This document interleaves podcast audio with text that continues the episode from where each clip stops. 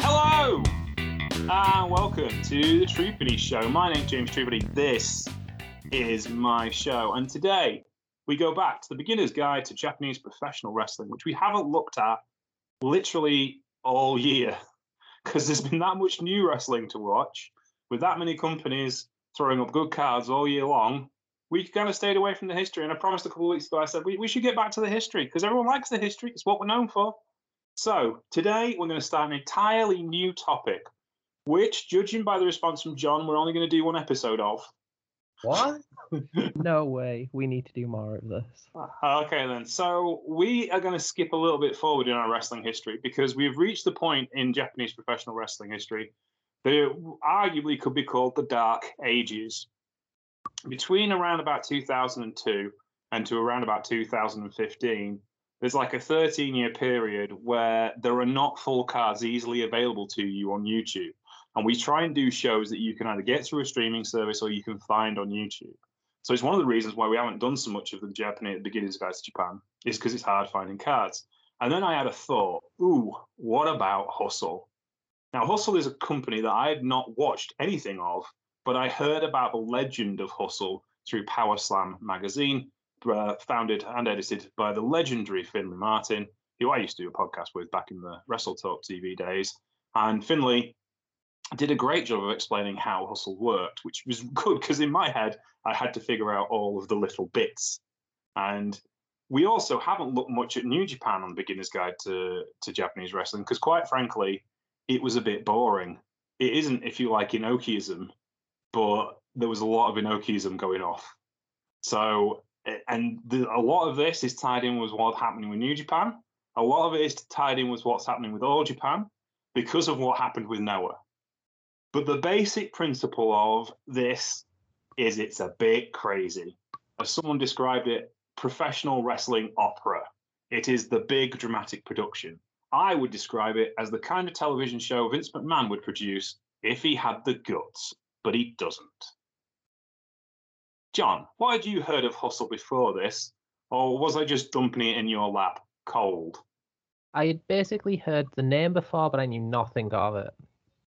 I've literally heard the, the company name come up in conversations about Japanese indies that never got the love they deserved, and that was about it. They never told me what it was, they never told me who was involved with it, and so this was going into it almost blind and um yeah, bewildered. so to discuss this, we need to talk about two wrestling promotions that happened before um, hustle became a thing. Okay. Now, the two wrestling promotions would be Rings, which was easily the most successful shoot style wrestling promotion of all time because it wasn't really a shoot style wrestling promotion. It was more shoot than shoot style. So we haven't really talked about it because we don't really cover mixed martial arts on this show. We cover wrestling. So when wrestling becomes a bit too. Was Rings not on that time when we did two shoot fight tournaments in a row? No, was one that of those was rings or was that no? That was UWF. no. It no. was the com- it was Battle Arts and the company that came after UWF, Ah, right. which I can't remember off the top of my head. I think you've only Well- ever covered rings on the Tokyo Dome, I'm sure.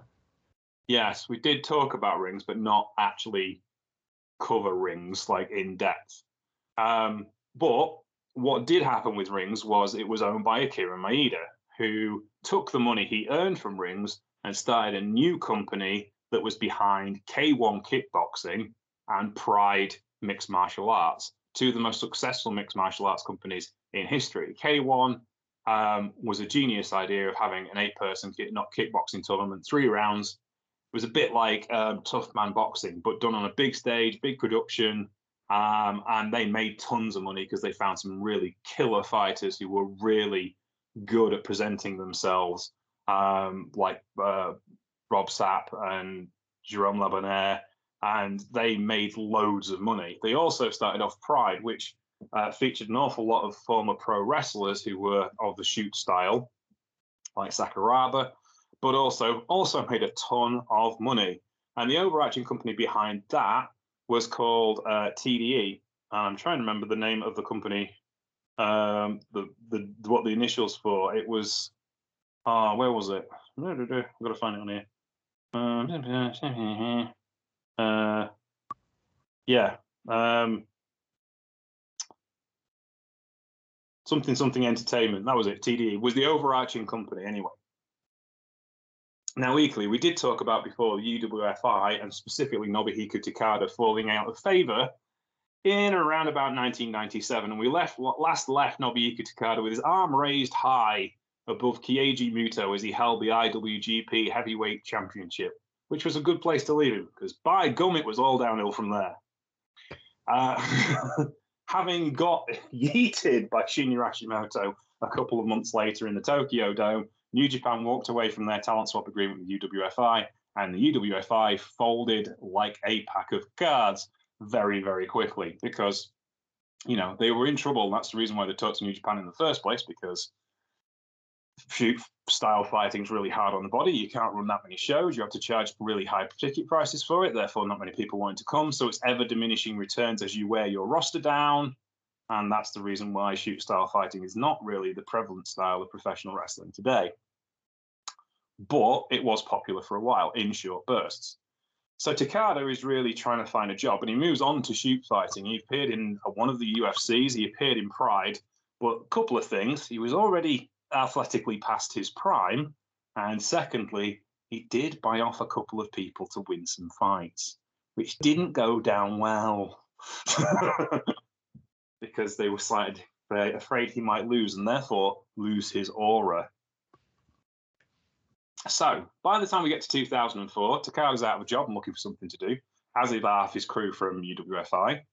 Um, uh, Akira Maeda is rolling in the cash and has got this entire uh, production company that is moving the idea forward of how uh, mixed martial artists, mixed martial arts should be presented in big tournament style stadium shows long before UFC did it. And then they decide that they're going to start a wrestling promotion. but it's going to be a completely different style of professional wrestling.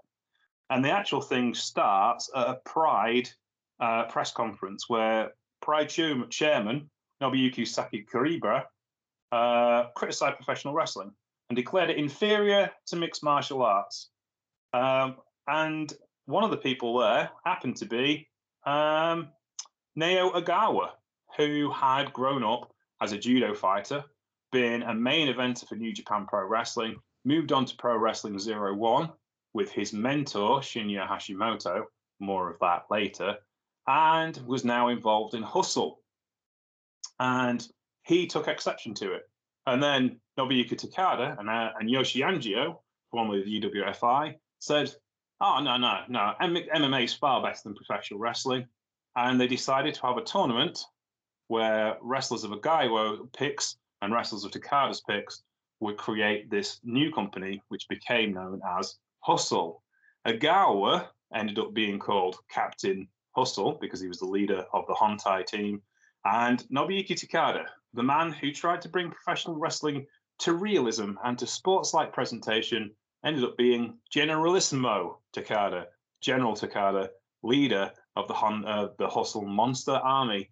And he tried every which way he could to destroy Ogawa and the baby faces. And that's pretty much the whole story. Uh, John, your thoughts? Does it make more sense now? A bit. I'm just glad now that I was looking at the dictator guy saying that's that's Takada, and now I feel validated because I couldn't find jack shit on Cage Match telling me it was Takada. Yes, the, we never I've got... actually fought as Takada, apart from in a couple of events later down the line. Yeah, it's a, a bit bizarre, but Takada didn't wrestle on these shows. Um, he did occasionally, but he, he was mainly to stand there at the end of each like house show and give a speech. Oh yeah, I did a, this. Like I said, this is this is pro wrestling. This is a storyline led as pro wrestling got in Japan, and people who say like, you know, um, oh, Japanese wrestling, it's just boring because there's no talking. They need to do more promos to present themselves properly.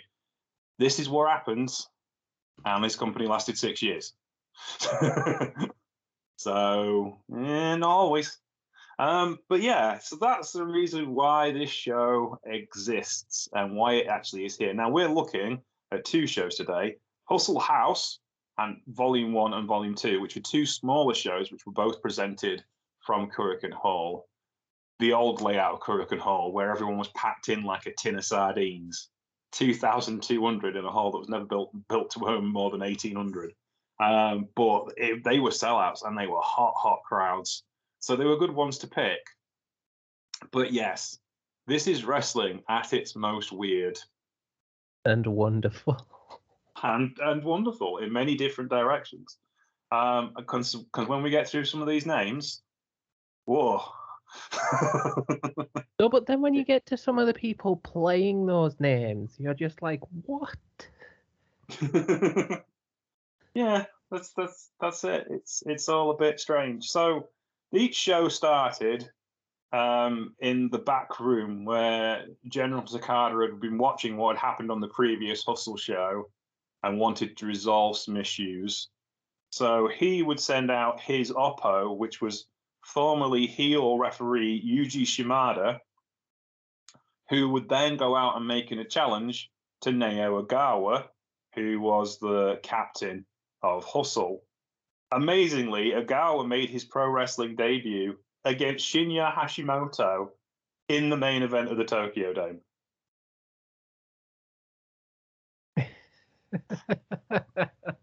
uh, Ogawa made his debut in New Japan Pro Wrestling on April 12, 1997 at the Tokyo Dome, replacing Ken Shamrock as the opponent of Shinya Hashimoto. And he won with and he won with a chokehold. You cannot guess that Antonio Inoki was booking that composition company at the time. and then amazingly, this is this is great. In 1999, he's involved in one of those controversial moments in New Japan history. During his anticipated rubber match, because they had a big long feud over two years with Shinya Hashimoto, Ogawa broke kayfabe and shot on Shinya Hashimoto, attacking him for real, leaving him downed and bloody with kicks and stomps. There presumably then happened a riot between his UWFO faction and the New Japan faction. Um, and cornerman Kazunari Murakami was hospitalized by Takeshi Iizuka. You know, the guy with the bald hair and the beard that Yeah, just retired from Suzuki Gun? Him! yeah, he used to be a bit of an arm bastard back in the day. Um, and after all that, turns out that Inoki had asked Ogawa to shoot on Hashimoto to create some tension. So that's that's what you do to create some tension. You ask one of your genuinely scary judo player Olympic standard fighters to go attack the biggest draw in the history of your company. And let's see what happens. Not the smartest idea I've ever heard, but apparently it worked. Yes, not long after that, uh, Ogawa went on to be NWA Heavyweight Champion of the World, um, uh, and then got involved with Shinya Hashimoto again because the whole NWA thing was basically a, a square off between a British wrestler called Gary Young, who trained at Hammerlock and was one of the first wave of the great British wrestlers that we've had in the last 10 years, like Zack Sabre Jr. Um, and uh, Mark Andrews and all those guys. There was a the, the he Gary Young was the guy who was that before that. It was 25 years ago now, but he was the first one to really make an international standard. Um, and uh, he beat Ogawa for the title. And then there was a bit of a triangular trade-off between Shinya Hashimoto, uh, Young, and Steve Corino, which all becomes really pertinent because all three of them ended up in Pro Wrestling Zero One. Because despite being beaten up by Ogawa, Hashimoto knew money when he saw it. So we which a good thing to know. so that's got us caught up because Pro Wrestling Zero One we've talked about with Alex and you, I think was when we looked at that Pro Wrestling Zero One versus All Japan card. Anywho, that brings us to Hustle. So uh, the first show we're going to look at is Hustle Volume One, and of course, like we said, Ogawa and um, where is he gone? Yeah, uh, Shimada come out and lay out the matches for the day. And the opening match was Kaz Hayashi and Leonardo Spanky, I'll be Spanky to most Western fans, versus the Maximo brothers, Joel and Jose Maximo. And it went for 10 minutes and 48 seconds. What are your thoughts on this one? Um, I think just to clarify to people that Leonardo Spanky is the Brian Kendrick coming out to an EDM version of My Heart Will Go On in the tightest trunks you will ever see. Oh yeah, you, you could tell he wasn't Jewish. It's an entire experience. It did is uh, mm. and Yeah. Kaz Hayashi. Kazayashi fresh back off his WCW run. Like I've seen a lot of the Maximos in old school MLW, so I knew what to expect to a degree. But this was just chaos. It was really fun all over the shop wrestling. It's just I was going to say, I think the Maximos came along about five years too early because essentially they were doing the shtick the Young Bucks did like five years later. But the Young Bucks kind of like perfected it, whereas the Maximos were kind of like they were they were there, but they weren't quite far enough there. no, they got stuck on the sidelines when like the real boom came along, which is a shame because they were one of the most charismatic and well just talented tag teams in the US at that time period, and obviously in Japan. Yeah. They go as far as the WWE tryout, but that was about it. Or dark match, I think. They're But still yeah. wrestling though. They're the SAT now. All right, there you go. Um, Hayashi and Spanky were great in this match as well. It's just, it's just fun. It's the way you're supposed to start a Japanese wrestling show, isn't it? Just Yeah. mind mindless fun of no particular order. Um, but yeah, lots of lucha stuff in this. Lots of lucha exchanges. You forget how good Kaz Hayashi is. Kaz Hayashi still wrestles in the same style that now, 21 years after this. And I'll be honest with you, Hustle reminds me a lot of GLEAT, which is Hayashi's baby at the moment. He's chief booker for GLEAT, isn't he? And uh, I I see a lot of not the psychodrama crazy stuff, but the big names of shoot wrestling versus the big names of pro wrestling kind of thing. That's that sticks with him, I think. But yes, we'll talk about them later on as well.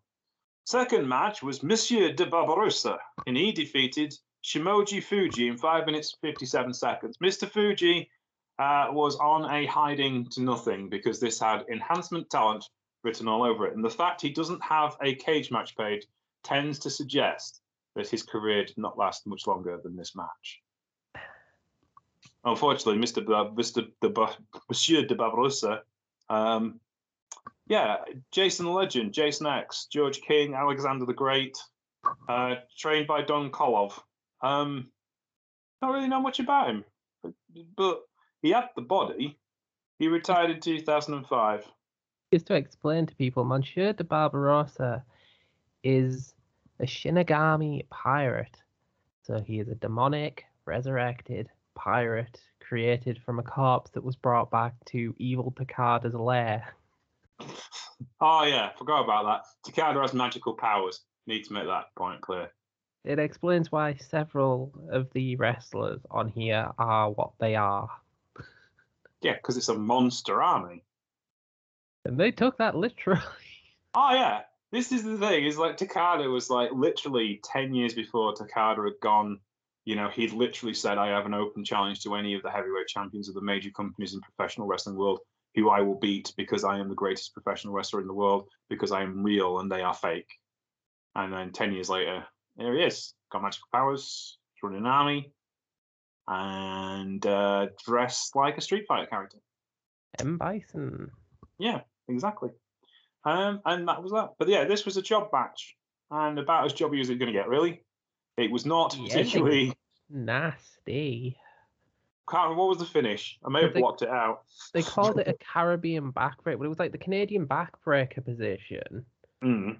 but instead of kind of dropping him forward, it almost looked like an inverted Fire Thunder driver. So the guy just kind of ate shit on his head. It Which may be the reason why he's no longer wrestling. it's oh, it looked rough. it was probably fine, but just the camera angle they picked was quite clever. Oh dear. Right, we'll move on to the next match, which was H- H- H- Hirotoki Yoki defeated Psycho the Death in six minutes. Hirotoki Yoki is uh, a former judo player and he wrestled for about a five year period. Um, um, and yeah, he, he was all right. He wasn't anything particularly to write home about. Psycho the Death was an American indie wrestler from Austin, Texas, um, who was real was um, works under the gimmick currently of Dog Cheatham. Um, been known as Psycho. Yeah, he's he also it is a bloody weep. yeah, he was booked as Psycho Simpson, aka Psycho the Death, which makes no sense because it's just bad English. it's funny because they gave him this massive promo video that just made it because they kept referencing Akihabara, which is obviously where all the anime fans go. And so it's like this lunatic has escaped from Akihabara, and I'm just thinking, oh god, it's a weeb wrestler 20 years before weeb really took off. No, no, just just a crazy guy from Austin. But it is like there's, there is a certain stretch of political incorrectness that goes through this promotion it is somewhat insensitive. such a weird song. Well, this entire this entire show, the theme song for Hustle House is Pasture of Muppets by Phoenix TX, which tells you an awful lot about what the show is going to be. Um, but yeah, it's. It, it, I mean, there's nothing wrong with either of them. They could both go, and it was a fairly solid match. It was just worried me that this you know, slight misrepresentation of mental health that, that, that has been presented here before us. That was 2004. Yeah, but you know, with Dad Norman the lunatic back in the late 90s, and this essentially was the same shtick because, you know, he had a soft toy that he loved and protected at all costs. And so, yeah. but yeah, bit weird like the whole thing. Bit weird. Nothing wrong with it. Absolutely perfectly perfectly acceptable professional wrestling match. It kind of it feels fitting that we're recording this on Halloween, doesn't it? Because we're talking about monsters. It is. Uh, by the way, if you listen to the wrestling rewinds that were posted yesterday, uh, two horror shows for you because Dave and Dara looked at uh, See No Evil and uh, Escape the Undertaker as film reviews, and the other horror show was Dara and Martin looking at Crown Jewel. See what I did there? Hey. Oh. Anyway, yeah. Um, but yes, I got to listen to them. Um, what was that? Yeah. No. Um, did any thoughts on the match itself? Yeah, it was fine. Like both guys were clearly having fun. They got to work. They worked together really well. It was just six minutes of pretty decent wrestling. There you go. That was that. All right then. Next involves people we actually know about because we watch them wrestle on a regular basis in a completely different manner to which they are wrestling here. Flying Vampire 16 and Flying Vampire 23, who have no cage match page either, and we, I could be anyone, uh, defeated Ryu, Ryuji Sai, who is currently an indie wrestler and described by his one of his cage match followers, uh, described him as 50% of everything this man does has a good chance of killing another man. which I thought was great. And he is really stiff, like really stiff. And the other one is another young wrestler called Taichi Ishikari. That Taichi. Yes, him. Of Suzuki Gun, of Miho Abe, of the singing, of the laziness for a good 10 years of his career. Him. He's on this the card. best wrestler in New Japan. Eh, top three at the moment, I would say. Anyway, so this is it. I used to say that and you'd get laughed out of the room, but these days nobody can argue with it. No, but see this on this card, you see how good he was then. It's it is literally like watching a different wrestler. There's nothing he does now that um, he did then, but you can see all the stuff that he sees going around around him in Hustle is what makes his character so compelling now. He's standing and he's learning. He's like the living embodiment of the drama this company loved so much. See, this is the thing. I mean, like Charlton goes on about his All Japan start and all that, and so does Kevin Kelly. I think they need to be talking more about hustle because you know it's it's it's intriguing. So where we'll have a look. But yes, I mean he was an All Japan trainee, and a lot of All Japan talents were on these shows, as a lot of Wrestle One talents were on these shows. Uh, sorry, no, Zero Wrestle Zero One talents were on these shows, not Wrestle One. That was an entirely different company. But you, but you, you got to do that. But the actual match itself, the Flying Vampires were an intriguing bunch um, of lucha libre kind of style wrestlers. It looked really thin. They looked like they needed a good dinner. Am I wrong? No, they were quite. They were definitely um, underfed vampires. Yes, they were needing a good meal. 16 and 23. What happened to 17 through 22? Or indeed, 1 through 15. I mean, maybe it's like the Dark Order. Maybe, maybe. I mean, there is there is uh, some in, there was some intrigue this week because Bray Wyatt changed his name to Wyndham Seven, and there is no seven in the Dark Order. it's like ah, everyone went crazy for that one. But yeah, um, but yeah, it, again, there's nothing wrong with it. And it, and again, they're vampires because they've been picked by Takada to go up against these wrestlers. So there we are. Again, it's just a really fun match where you can talk. Like the wrestling itself is so solid, you don't really need to talk about it. Like you can see everyone knows how to work. The more unique thing is the fact that they are not but vampires, but also flying vampires. Ooh. Yes. Which basically means no... luchadors. I was going to say, like, don't all vampires fly because they're bats? But these ones didn't need to be bats to fly. Oh.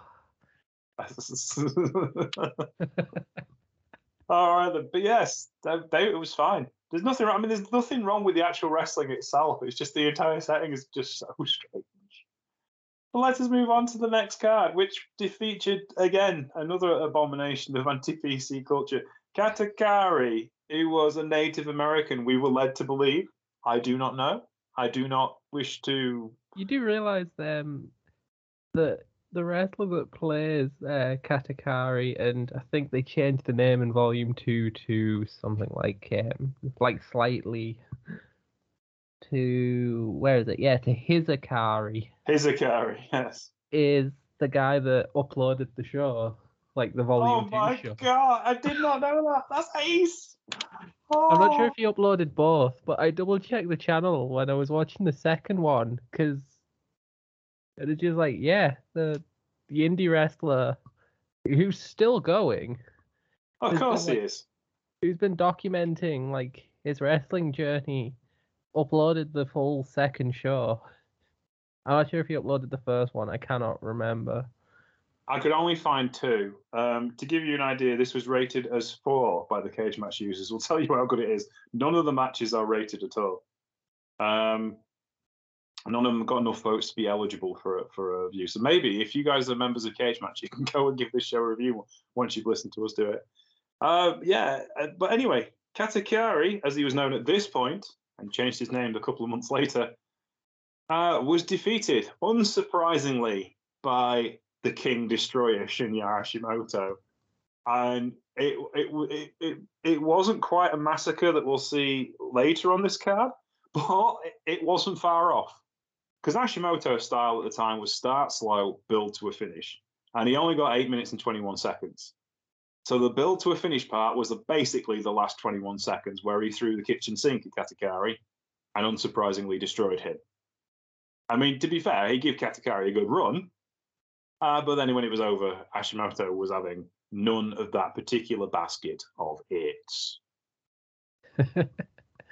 no, it's like right, you've had your moment, bam, dead.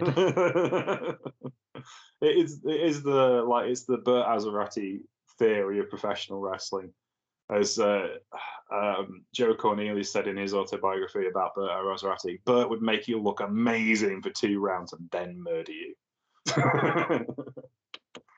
so yeah, it was that. So, but yeah, so that that was that that that was a, it was the oh, oh yeah, we also point out it was an Afro hair match, which didn't come into it at all. I don't think I saw a no. wig once, and that was it. And I'm just like, what the hell's the wig there for? Because Hashimoto on the previous pay per view had come out with a big Afro wig for no apparent reason. Yeah. To be fair, the last the big show they had before this one had Mick Foley on it, and I was just like, wow. So like they were drawing people in. And more to the point, it had Mick Foley on it when he was still working for WWE. He wasn't an independent yet.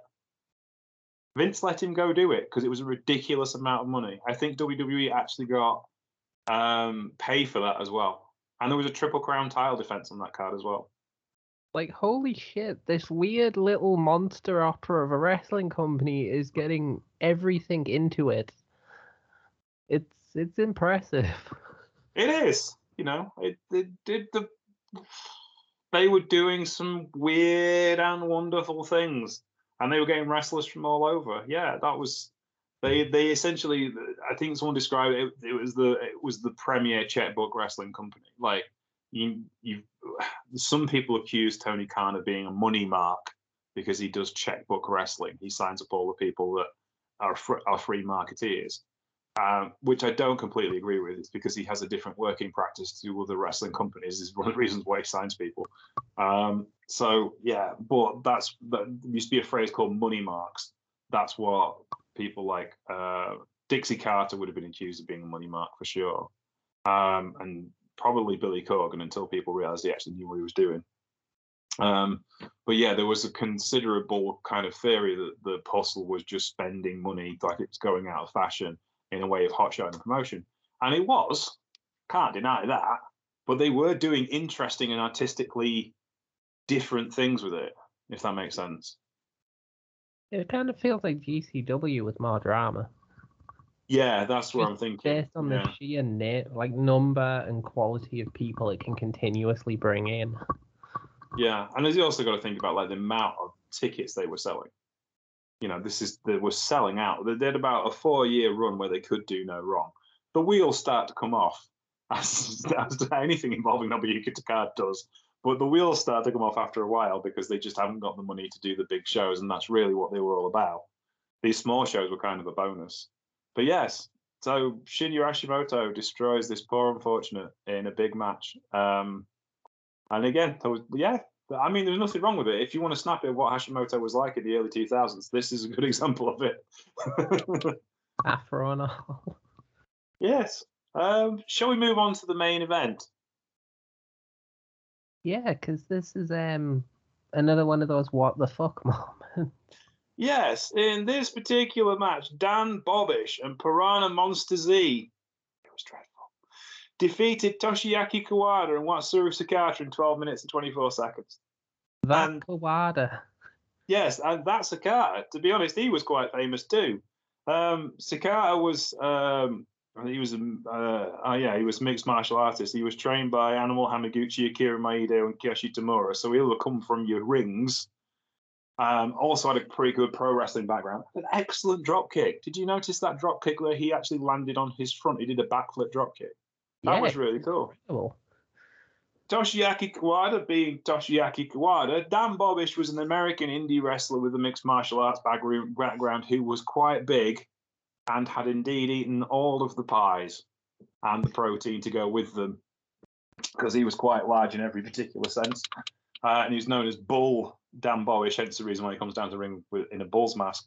Piranha Monster Z was dreadful and was quite clearly green as grass.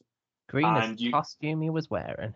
Exactly. And Kawada, who was noted for being a bit stiff anyway, tried to square him up into some form of you will sell by hitting him incredibly hard. Like even by Kawada's standards. Like Kawada was known as the heaviest of heavy hitters in all Japan Pro Wrestling. Genuinely a tough guy who hit everything really hard to make sure it looked good. And I felt sorry for Piranha Z after watching that because he really got hammered. by Kawada, who was who was clearly offended to be in the same ring as him. There's a reason we never see Piranha Monster Z again. I'd run away if I were him, to be honest with you. That's it. I tell you what, this reminds me of. I've been that? trying to rack my brain to remember something in particular. This is what would happen if Saban Entertainment did a wrestling company. Saban Okay. obviously being responsible for Power Rangers. Yes, yes, very much so. I think that's really where we're at with this. It was um it, it's an intriguing layout of a wrestling show, and it is like uh, yeah, it is. You're absolutely right. It's just like try and create as many characters as you possibly can to create different matches. Um, uh, but the interesting part isn't that's not the end of the show. There's still half an hour left for promos because Ogawa comes out to do the babyface promo, then Takada comes out with his own theme tune to deal the heel promo while smoking a cigar. And you know- awkwardly watching people imitate the Sieg Heil at him. Yes, there was also some bad, bad things as far as salutes were concerned. Things Like, generally associated with the Italian fascist movement.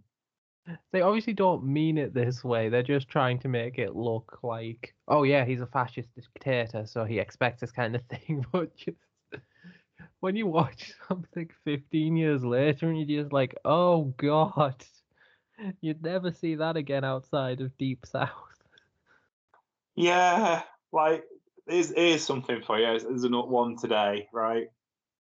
Um, Soundwave, the Twitter wrestling account, put it on, which was today the Texas Longhorns, who the Texas State uh, football team, uh, did a Halloween tweet, which was a longhorn with a ghost like white sheet over him. But of course, because it's a cow, it only goes over the cow's head. So it's a cow wearing a white hood in the middle of Texas. Is it a member of the Cow KK? Hey!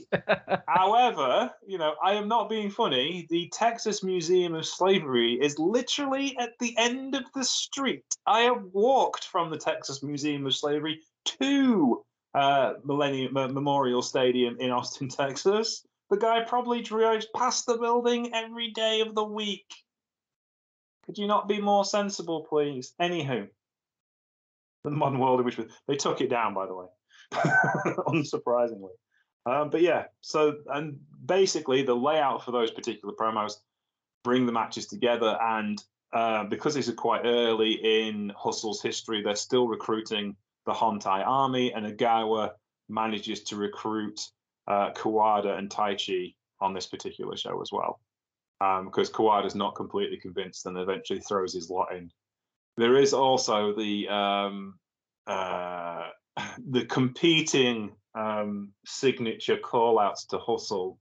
There's the Monster Armies Do the Hustle, as in the 1970s disco song Do the Hustle. And um, there's the Hontai's hip thrusts, I guess is what you call them, where they, they essentially just go, I'm not, it's great audio, this, but hip thrust, hustle, hip thrust, hustle. You have to see it to believe it that that was like a corporate um, motto. Japanese fans loved it though.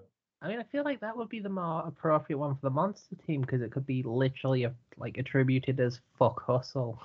Exactly, that's what you'd think. But no, no, no. The Hontai team did have the the uh, cornered the market on overly sexual uh, gestures. I would like to know why most of the Hontai were wearing T-shirts that said "I'm chicken" on them. I don't know. Like There that was- was, one thing I kept seeing, and I'm just like, did you lose a bet? Was there a bet on a previous show, and you just have to wear those shirts now? There were. Um, I do like the fact that Kawada and Taichi were wearing Kawada t-shirts. Kawada known for not being never smiling. um, so he had a T-shirt that was him just being miserable. It was like a little uh, chibi uh, manga figure of him being absolutely miserable. Um, the reason why Kawada didn't smile much was he had no teeth. Um, but there you go. Um, shall we move on to night two Volume 2, I should say. Where the names just keep on coming. They do. Ikuto Hidaka and Minoru Fujita to beat Kaz Hayashi and Spanky in 13 minutes and 40 seconds in another outstanding Lucha Libre style match. It's so weird seeing early Minoru Fujita compared to him now. Like he's still my favorite, one of my favorite wrestlers on the planet, but it's just like there's been a drastic sort of this is pre-death match Vegeta, I think. yeah, Where he was. Sorry, He ahead. was. I was going to say he was a part of the BJW dojo, and he was trained both by uh, the BJW dojo and Tajiri. So that's where his aerial and technical prowess comes from. And Hidaka, I'd seen again through 2003 MLW. It's just, yeah, another incredible match full of incredible talent. yeah, and just 13 minutes and 40 seconds of proper high flying wrestling. It's exactly what you want to open a show. Can't go wrong. Really good. It's like Thoroughly enjoyable. clever in the structure of these tips because you get this opening tag match, then you get the preamble like promo stuff. So it's like, right, we've whet your appetite with wrestling. Onto the story. yeah, that was it. And uh, you get more story in this one. Uh, amazingly, uh, Shimada is miraculously recovered from the injuries he picked up on the stadium show. I think the second stadium show they had, where uh, I think Ogawa took took uh, umbrage with his fast counts and just beat the shit out of him. Um, he'd been walking around with his leg in the cast and a neck in a, neck in a sling, neck in a sling, yes. Um, uh, for about a week before this, and well, for the previous show, and Takada magic magicked all of his stuff away because he was going to wrestle in the main event and tag with Dan Bobish, which we'll find out more about later.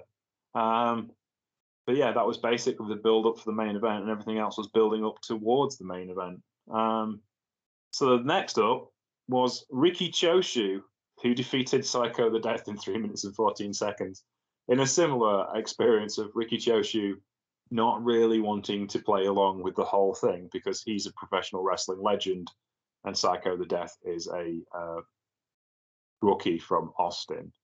Hospital therefore- Yes, with arguably the worst gimmick in the world. Um, so yeah, it, it was Riki Choshu at his most Choshu. Your thoughts, John? This was hilarious. Just watching Riki Choshu uninterestingly walk around for three minutes, scrapping with a guy in a hospital gown.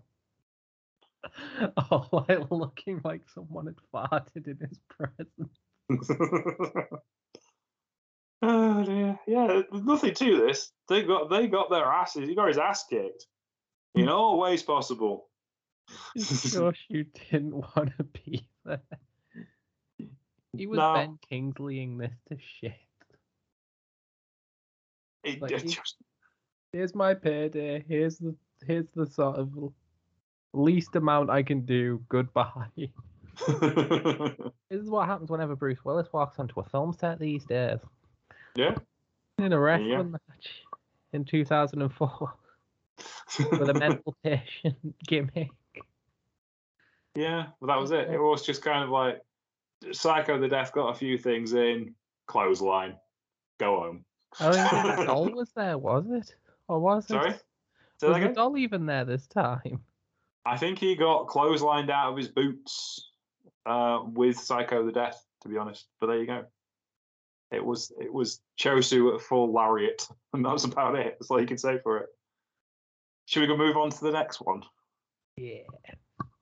So Hustle Kamen Blue and Hustle Kamen Red, who was who were um, proteges of Ultimo Dragon.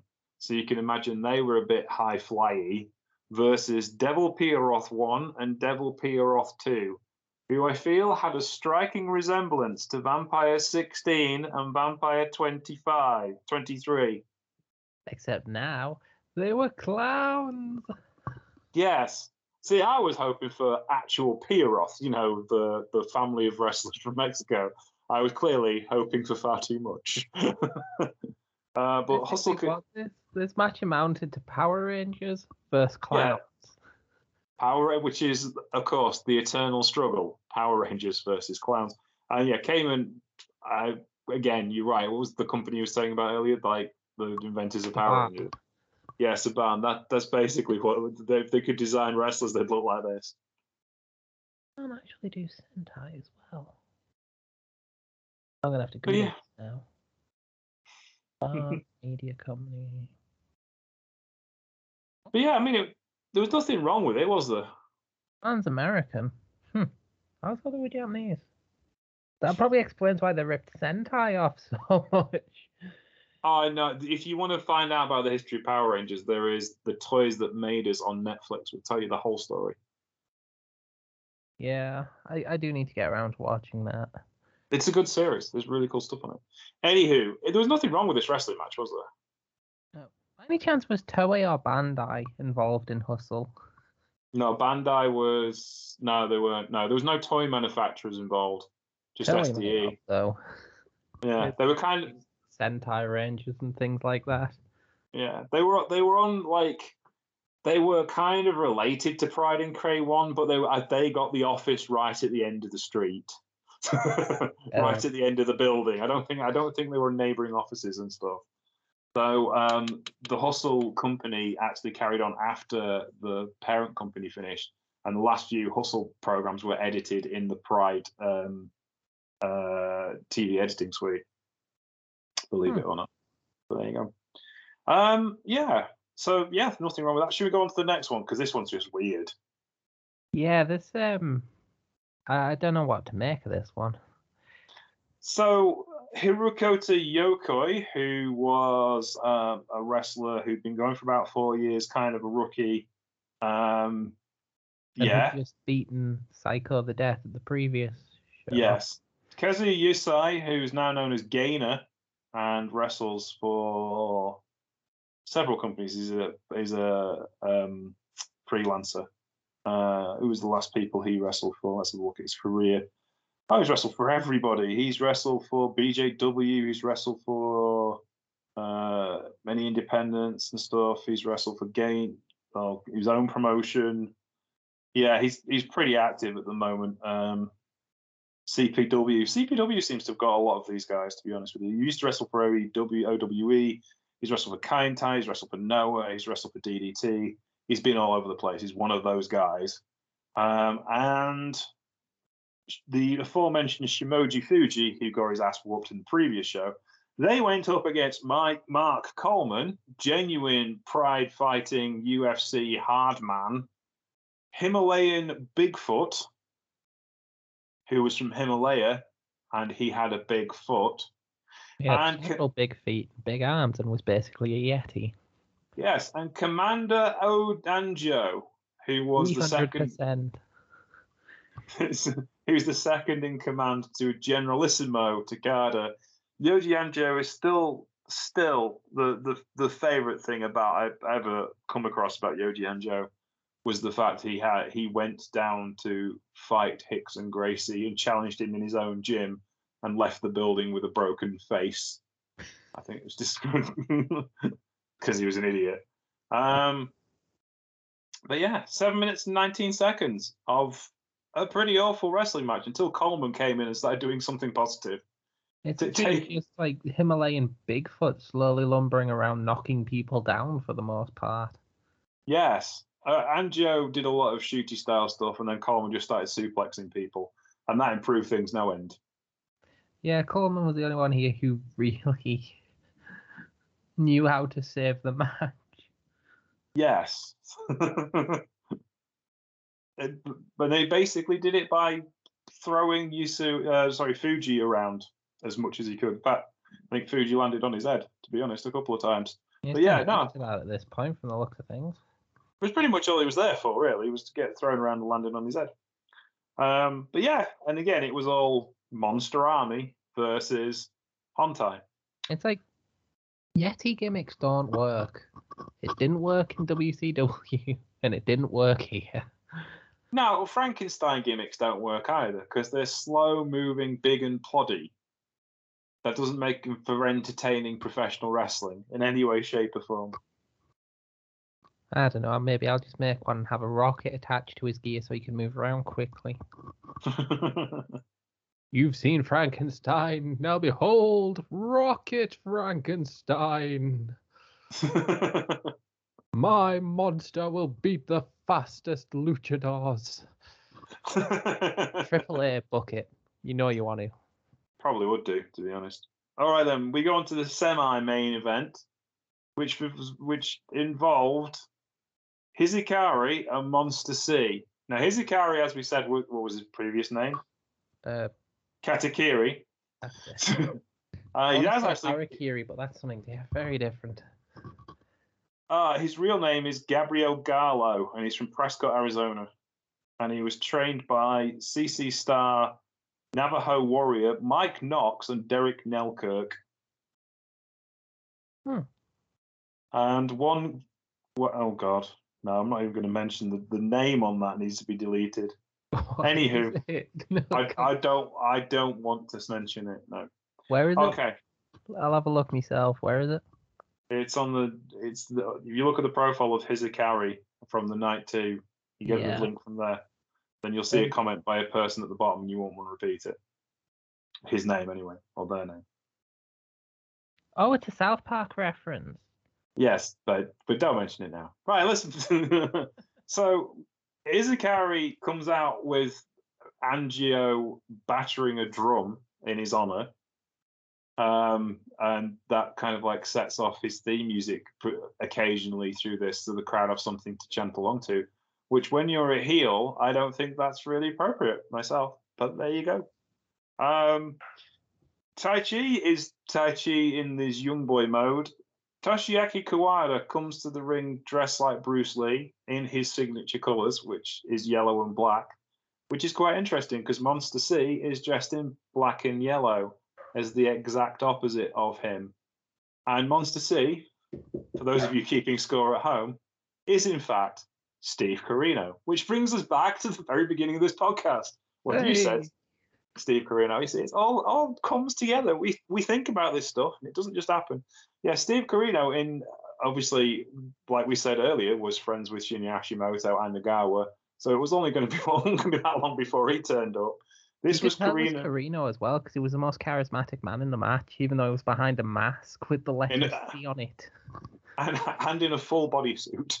but yeah, and Kawada did Kawada things, and Corino did Corino things, and Taichi did a lot of screaming, um, and Izakari did a lot of front stomping, and that was about the, the peak of his com uh, his uh, um, what's the word contribution. That's what I was looking for to the match, and it was fine. It wasn't like you know Flair Steamboat or anything it couldn't have been bad with at least three people who knew what they were doing in this particular match. I'll watch Corino versus Kawada all day long. Um, but yeah, what did you think of this, John? Yeah, I've quite enjoyed it, mainly because yeah, when you get the like Corino and the other three not called Hizakari involved, it's just fun. They all know what they're doing. They're all having fun, and yeah, there's some questionable moments with war drums. Yes. Also, just apologies if you can hear a dog barking. We're starting to get trick or treaters. Ah, there you go. That is the thing. I kind of expected to have trick or treaters this evening and then realised I've moved to a village where there are no children. I mean, that sounds like a blessing, to be honest. I, I, honest to God, I have not seen many kids as I've been walking around, and there must be because there's a, there's a primary school here. But yeah, bit strange. Anywho. He's gonna walk past the cornfield one day. They're gonna all be in there with blue eyes, trying to sacrifice someone to some kind of demon, and that's why you never see them because they only come out at night. Anywho, uh, we get to our main event, which is Dan the Ball Bobish tagging with aforementioned former referee and general, you know, pain in the backside, Yuji Shimada, and they go up against Ryuji Sai and Wataru Sakata and beat them in 10 minutes and 11 seconds. When Bobish, uh, I think he is Sai, isn't he? He, he hammers him uh, Yeah. with a big, big set of maneuvers at the end. This was there was nothing wrong with this. There was uh, this was good storytelling, especially when Sakata encouraged the referee to actually p- perform a splash on on on uh, Shimada. That was funny. I liked it. It was just generally good. Bobish trying to make like occasionally go to make a tag, and Shimada just been like, "Nope, no, no, no, I don't want this. No." It's not my moment yet. But yeah, no, it was it was fun. It was like it was kind of like old school. It, essentially, if you if you saw the Danny Davis in the '80s kind of routine that he had with the Heart Foundation, the British Bulldogs, you pretty much got this match. It's just that really. It was it was kind of a mix of old school wrestling tropes and heel referees from North America mixed into this puroresu mess.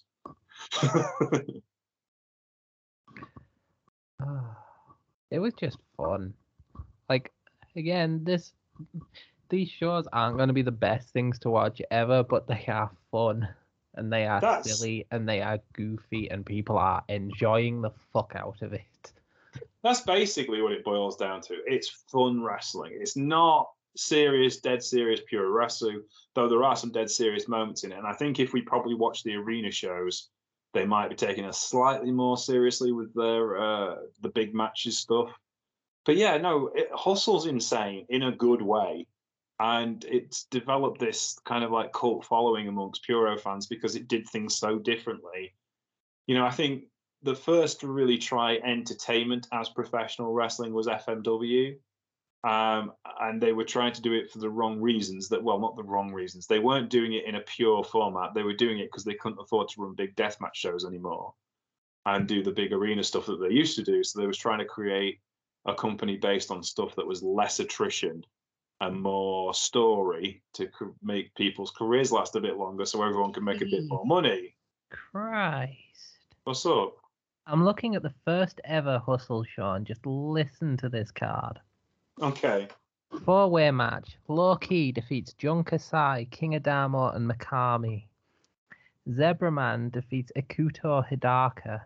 Koji Kazu, Kaz Hayashi, and Satoshi Kojima defeat Dos Caras Jr. and Solar. Kevin Randleman and the Predator defeat Emblem, which is Masato Tanaka and Shinjiro Otani. Giant Silver defeats Katsuhisa Fujii and Kohei Sato. Wow. In 2 minutes and 18 seconds. Shinya Hashimoto defeats Vader. Holy shit, there was a Vader versus Hashimoto match.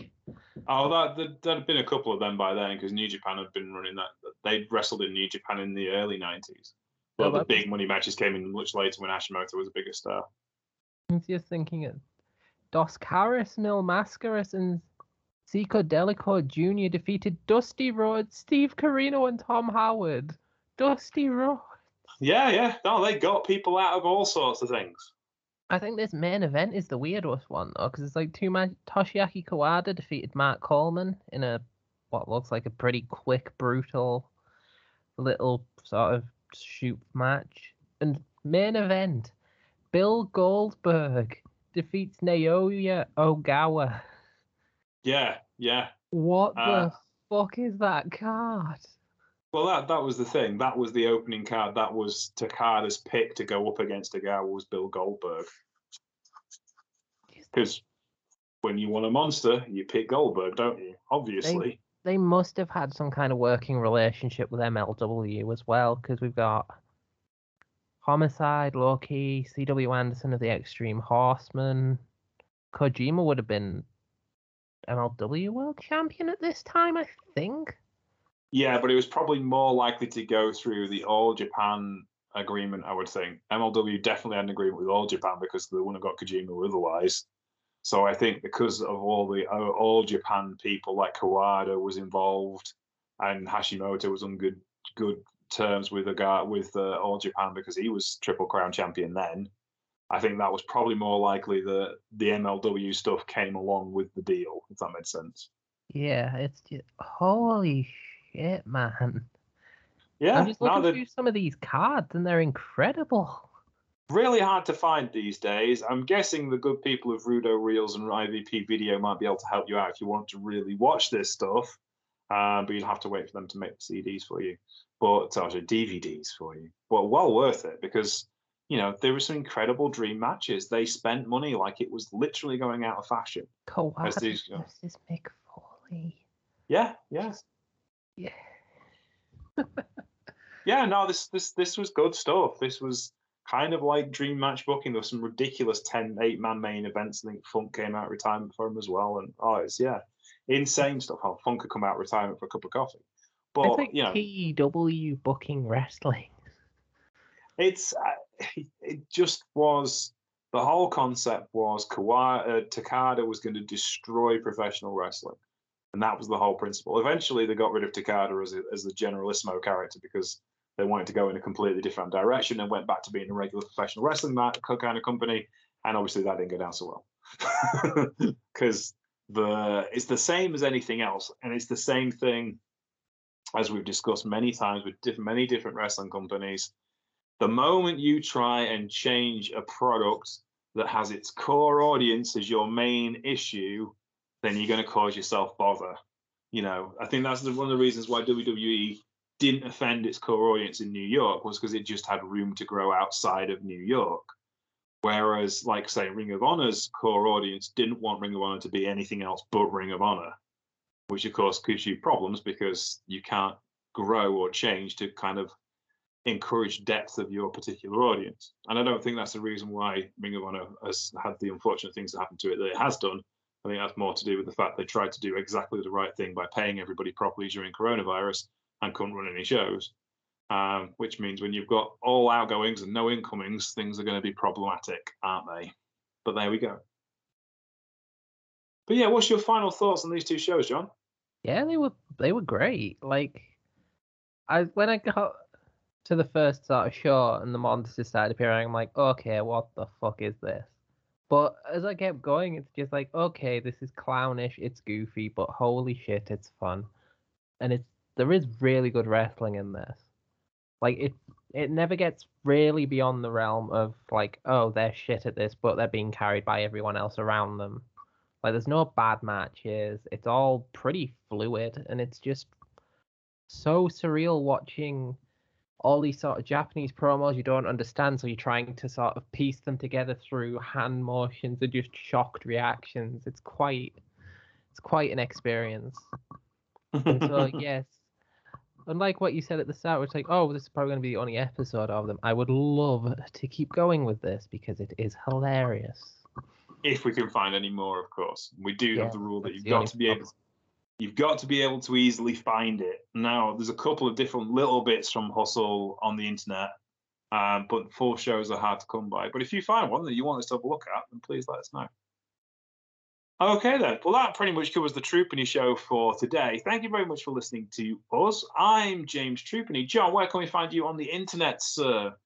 You can find me at John Deathman on Twitter. That is the gateway to hell that will give you all of my writings, opinions, the occasional wrestling picture from a show, and just, yeah, it's all good fun and very little offensive shit.